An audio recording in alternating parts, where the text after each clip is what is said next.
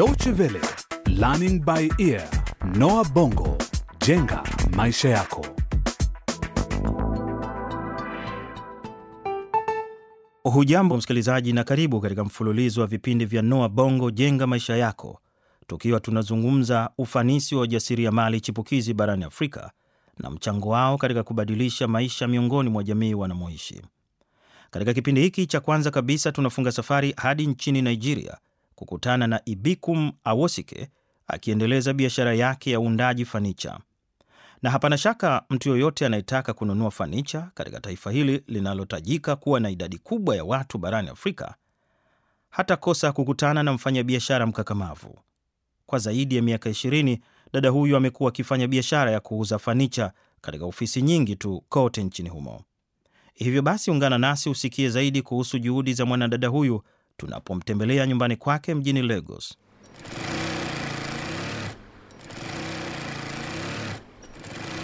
Katika karakana ya Sokoa tayari kazi imeanza na cherehani nne zinafanya kazi hiyo, kushona mitindo ya aina mbalimbali mbali.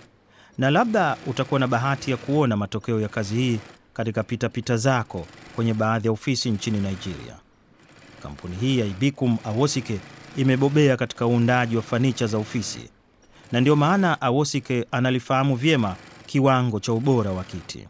Well, a perfect chair is an ergonomic chair that supports Kwa hakika kiti kizuri ni kile kinachoweza kumpa mtu faraja na starehe kwa kuzingatia kazi unayoifanya kwa masaa mengi, na kuna kila aina ya miundo ya viti kulingana na mahitaji ya mtu, na ndio sababu hapa tuko na miundo ya kila aina ya viti. That's the reason why you have so many different designs of chairs. Kwa miaka mingi biashara hii ndiyo imekuwa nguzo kwa mwanadada huyu mwenye umri wa miaka 48 na kampuni yake ya Chair Center Limited. Na kampuni ya Sokoa ni sehemu tu ya biashara zake. Ibikum Awosike aliingia katika biashara hii akiwa na umri wa miaka 25. Alisomea masuala ya kemia katika chuo kikuu, na kama ilivyo kawaida kwa wanafunzi wote wanaofuzu vyuo vikuu nchini Nigeria, Ibikum alijiunga na mpango wa vijana kwa taifa. Mpango huu huanza kwa mafunzo ya kijeshi ya wiki tatu, kisha baadaye kupelekwa kuhudumu katika kampuni ambako wanafunzi hupata ujuzi zaidi wa taaluma wanayotaka kufuatilia maishani. Baada ya kukamilisha muda huu wa mwaka mmoja, Ibikum Awosike alikuwa na uhakika wa kile alichotaka kufanya maishani. Alitaka sana kufanya kazi katika benki, lakini kinyume na matakwa yake, alijikuta katika kampuni ya kuunda fanicha ya raia mmoja wa Lebanon ambako aliajiriwa kwa mara ya kwanza kabisa. Kwa kuwa hakutaka kuchagua kazi, Ibikum alikubali kufanya kazi katika kampuni hii ingawa haikumridhisha, na hapo ndipo akaamua kwamba angependa kuona akisimamia biashara yake mwenyewe. I employed a carpenter as the chief carpenter. Nilimwajiri fundi wa useremala kama msimamizi wa kazi yangu, ambaye pia aliniletea wafanyakazi wengine wawili. Nilikubali kuwaajiri mafundi hawa wawili katika kitengo cha ushonaji wa vitambara vya viti nilivyokuwa nikiunda, kisha baadaye nikawaajiri wengine wawili kufanya kazi ya kupiga rangi. Hivyo nilikuwa na wafanyakazi saba kwa jumla. Tulikubaliana kuwalipa mishahara yao mwishoni mwa mwezi, kwa hivyo wangeweza kunifanyia kazi kabla ya kuwalipa. Mbali na hayo, kila mteja alinaswa kulipa rubuni ya kiwango cha asilimia sabini kabla ya kuanza kwa kazi yake.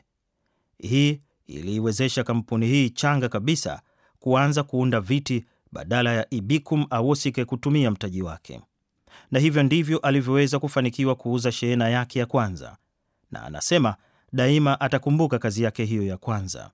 That I never forget. The first order that we got Sitaisahau. Kandarasi ya kwanza niliopewa ilikuwa ya kutengeneza majalanda ya makaratasi na vilindo vya mbao. Hiyo ndo ilikuwa kandarasi yangu ya kwanza, lakini ilikuwa kama miujiza, kwani ilikuwa mara yangu ya kwanza kabisa kufanya kazi ya aina hii.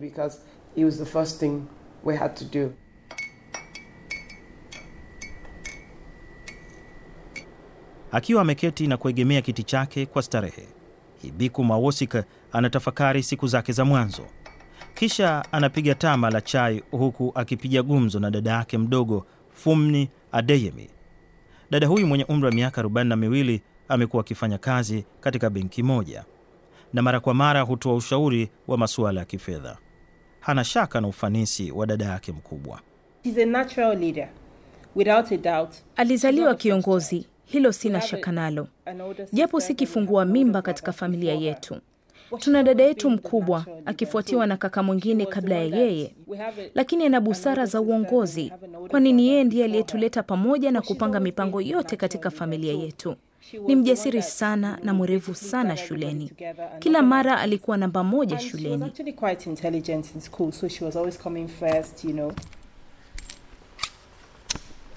Huku kazi ikiendelea katika ghorofa ya chini ya karakana hiyo, Ibikum anakumbuka kwamba licha ya msimamo wake, wakati mwingine analazimika kujikakamua kutoa ushawishi zaidi, na mafanikio yake ilikuwa kandarasi aliyopewa mwaka wa kwanza na kampuni ya Texaco ambayo ni kampuni kubwa ya mafuta nchini Nigeria.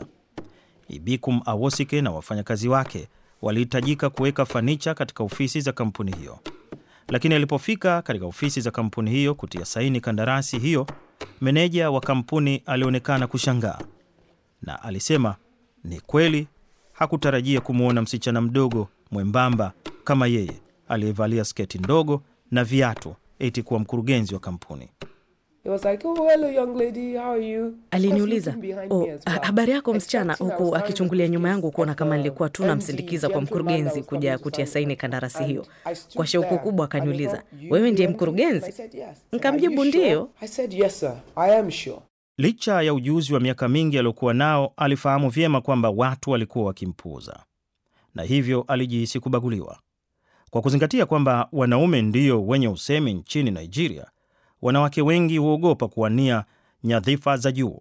Lakini Ibikum Awosik amekuwa mfano wa kuigwa na wanawake wengine na kuwadhihirishia kwamba pia wanayo nafasi ya kufaulu au kushikilia nyadhifa hizo za juu katika jamii.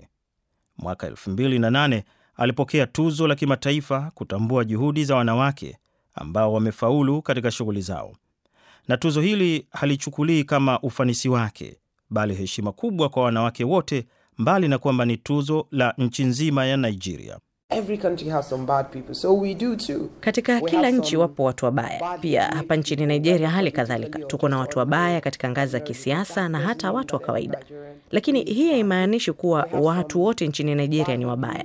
Kuna watu wengi sana wanaofanya bidii katika shughuli zao. Mtu wa kawaida hujikakamua kujipatia riziki yake kila siku. The ordinary people just trying to make a living to survive.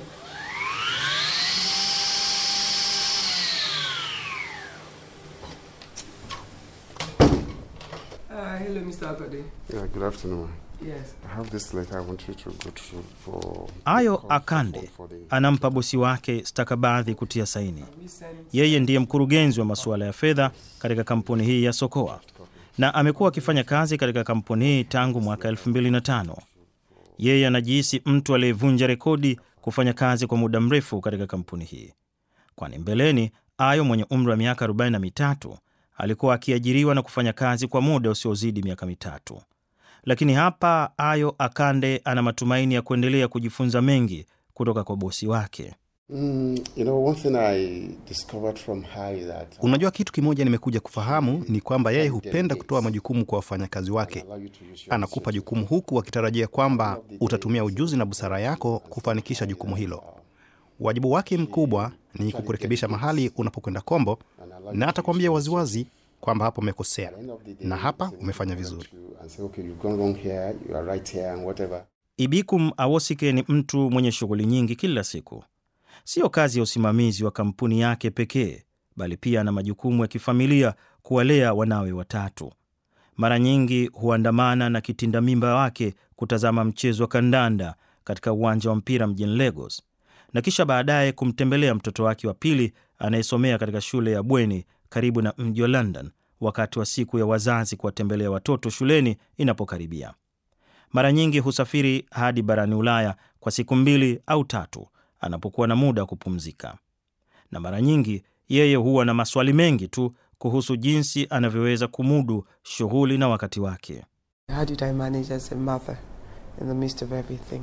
Good question. Hujiuliza ni vipi nimeweza kumudu shughuli zangu na majukumu kama mama. Swali zuri sana, lakini nimepata mume anaelewa, na siku zote mwandani wako huchangia pakubwa mafanikio yako, kwani ikiwa huna mtu anayekuunga mkono na kukupa moyo wa kuendelea na dhamira yako, mara nyingi huwa ni vigumu. liberty. you know, then it's that much more difficult. Mbali na mumewe, pia anaungwa mkono na familia yake, hasa kutoka kwa dada yake Funmi Adeyemi ambaye humpa ushauri kuhusu sehemu za kwenda kujistarehesha.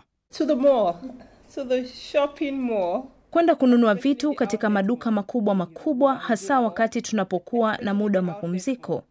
Na unafahamu, katika maduka haya makubwa makubwa huwa na raha yake pia, na hupenda sana kufanya hivyo. Is what we actually enjoy doing. Lakini kwa sasa Ibikum Awosike hajui ni lini atakuwa na muda huo wa kutembelea maduka makubwa makubwa kununua bidhaa, kwani anawaza jinsi biashara yake inavyokwenda na anavyoweza kubuni miundo mipya zaidi ya bidhaa zake.